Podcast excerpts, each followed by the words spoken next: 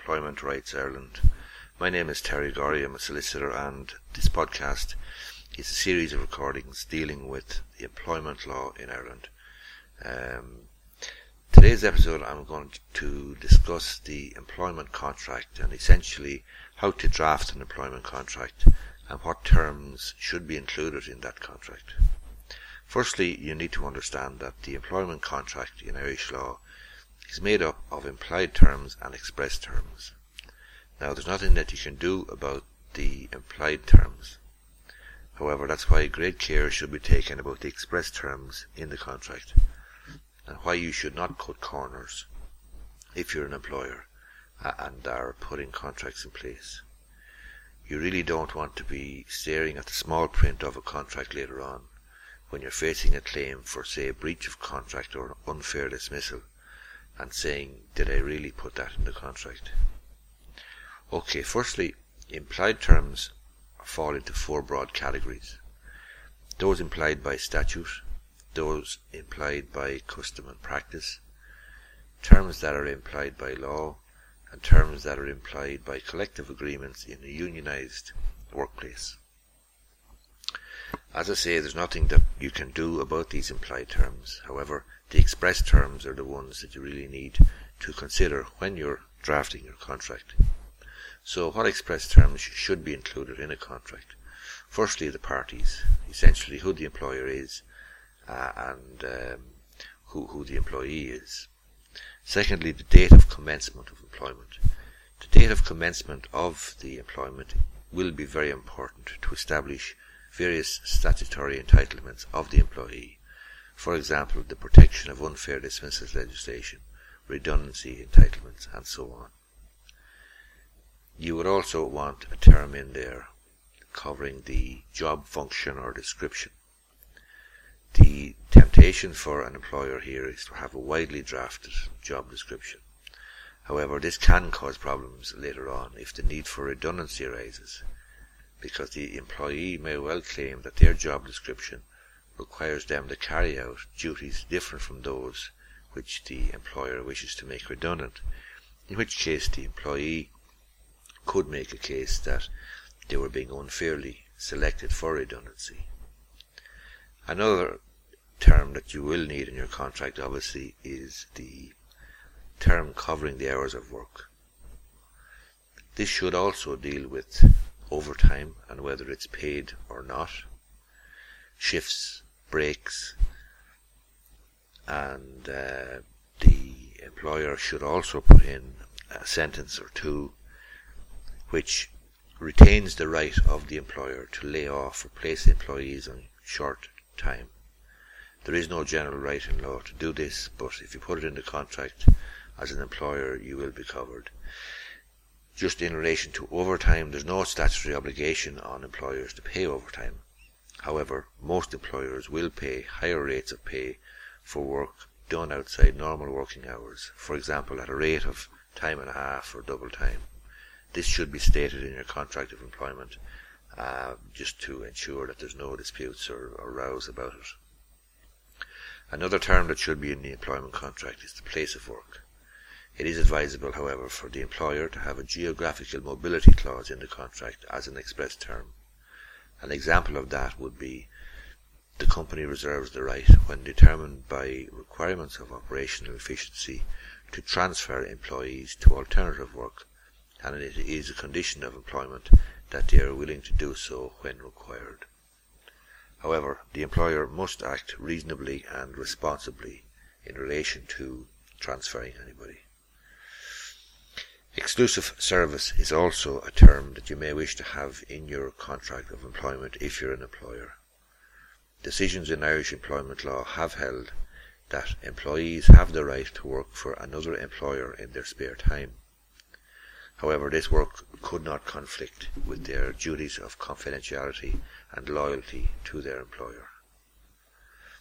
Probation period any probation period or clause should not exceed 12 months. You should also provide for an extension of the initial period, which typically would be three or six months, and it should have a notice period um, less than outside the probation period.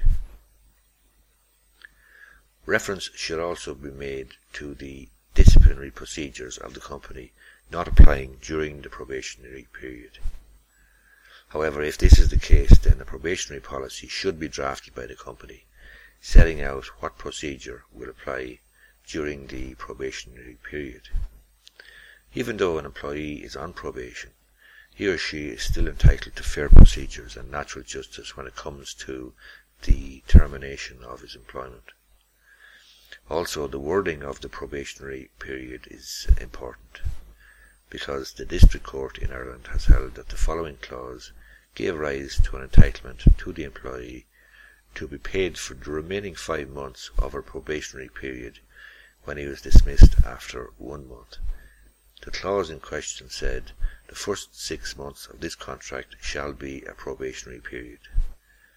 This one clause is a good example of why you should have a legal professional draft any contract of employment you require, because in this particular situation, the employer was obliged to pay the employee for five months, even though he had terminated the employment after one month. At common law, it appears that the employer has an implied right to terminate during the probationary period on the giving of specified or reasonable notice. This is why provision should be made in the contract for a shorter notice period during the uh, probationary period. The term or duration of contract should also be set out in the contract of employment, but this will only apply to a fixed term or specified purpose contract. Another important term then will be the one dealing with salary and pay. Setting out basic salary, for example, is straightforward. However, bonuses and commissions can cause problems later on if not set out clearly in the contract. The employer will seek to have the payment of a bonus at his or her discretion employees obviously will be keen to see how they can become entitled to a bonus. Termination then during a bonus period should also be clarified and agreed.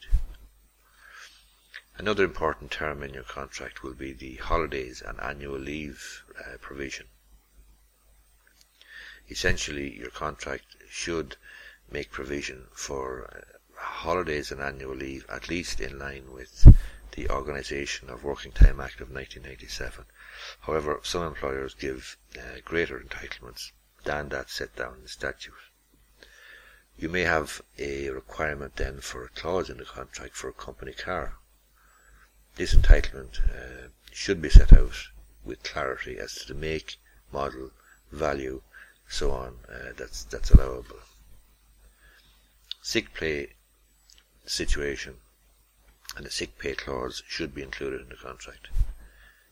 Disputes about sick pay and illness related absence from work are very, very common. It should set out quite clearly whether the employer operates a sick pay scheme or not. There's no general entitlement to sick pay in Ireland. However, this entitlement may be implied from custom and practice in the workplace. The employer may operate a sick pay scheme or he may operate, operate an income continuous plan, or some sort of healthcare insurance. This needs to be clear from the outset, because it is, as I say, an area that causes great difficulty and leads to many disputes between employers and employees. There should also be a clause in your contract dealing with pension. If the pension, for example, or if there is a pension scheme, and if it is part of the remuneration package. Another important clause to have in your contract of employment is to do with retirement age. There's no statutory retirement age in Ireland except for in the public service and in a small number of industries. For this reason, retirement age should be clarified and made clear in the contract, if you require one. It's worth noting that just because there's a retirement age specified in the pension scheme does not mean that there's an implied retirement age in the contract of employment. Another very important term in your contract of employment should be to do with grievance and uh, discipline issues. How are grievance procedures to be dealt with in the employment, how are grievances to be handled, and also the procedure in relation to disciplinary matters. These need to be clarified and made clear um, in your contract of employment. Generally, your disciplinary procedure should follow a particular statutory instrument, Statutory Instrument 146 of 2000.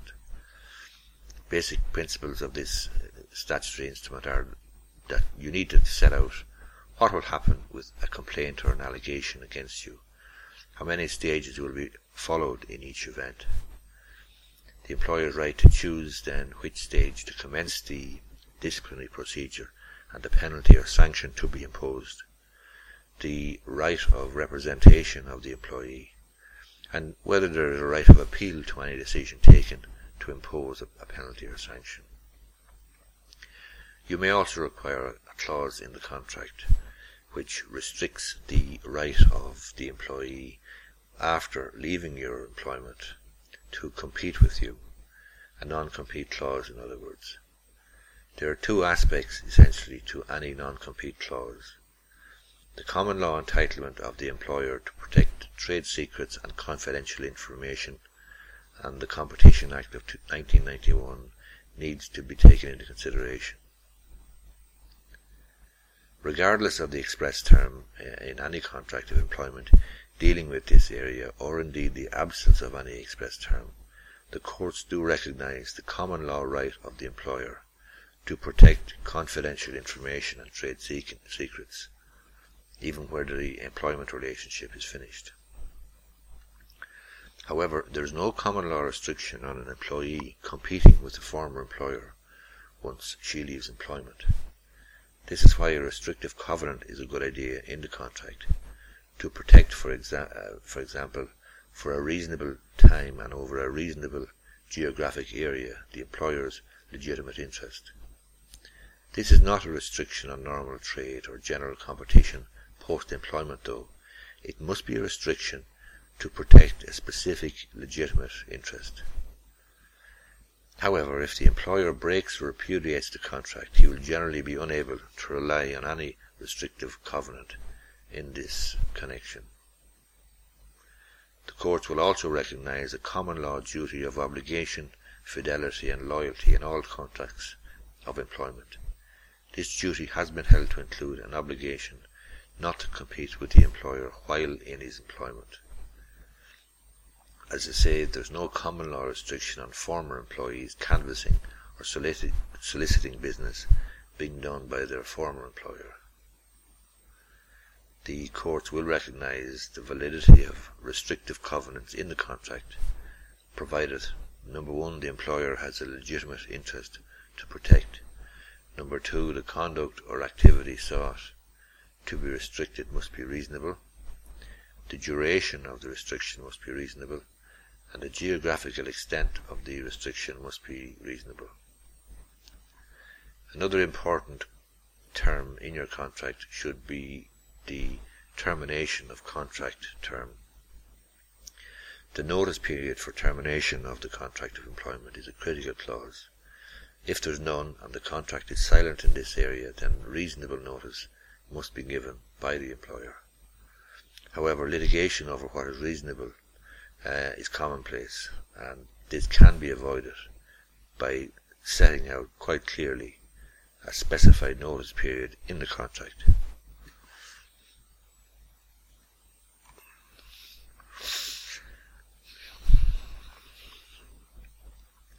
What is reasonable in any work situation or any employment will vary from contract to contract depending on a number of factors, such as job function, length of service, the age of employee, custom and practice, and so on. For this reason, though, uh, and without, you know, wanting to canvass these issues or have them thrashed out in court, it's better for the employer simply to specify a notice period in the contract in order to avoid a claim for wrongful dismissal. Another clause that you may wish to have in a contract is a search clause. This would be commonplace in retailing in particular. This would provide for the employee employer to search the employee's locker, baggage, vehicle, etc. Without this search clause in the contract, any search without consent could be considered to be an assault. You may also want a clause in the contract dealing with patents, inven inventions and copyright, in other words, intellectual uh, property. Unless there's an agreement to the contrary, any copyright in material which is made by the employee in the course of employment actually is the property of the employer. The same principle applies to research and development work carried out which leads to an invention. You may also want a clause in the contract dealing with share options. You should have a bullying and harassment policy appended to the contract of employment. It's a general dignity at work policy which aims to prevent bullying and harassment occurring in the, in the workplace. These are difficult areas for employers because an employer will be held to be vicariously liable for any bullying suffered by uh, an employee at the hands of, for example, a fellow employee, or indeed he could be held liable for bullying of an employee by uh, an external person, for example, a supplier. You might also want a clause in the contract dealing with internet and email usage, uh, resignation of office or directorships, what is the proper law, the law governing the contract. Uh, there are a whole range then of other clauses that you may want in the contract. For example, spelling out the dress code, if there is one, the wearing of uniforms, what the company's uh, policy is in relation to punctuality and attendance, responsibility for tools, property, uniforms, clothing, boots, etc.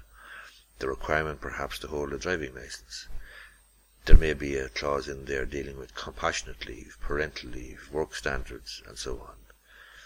Generally, I think the simpler that you can keep your contract of employment, the better.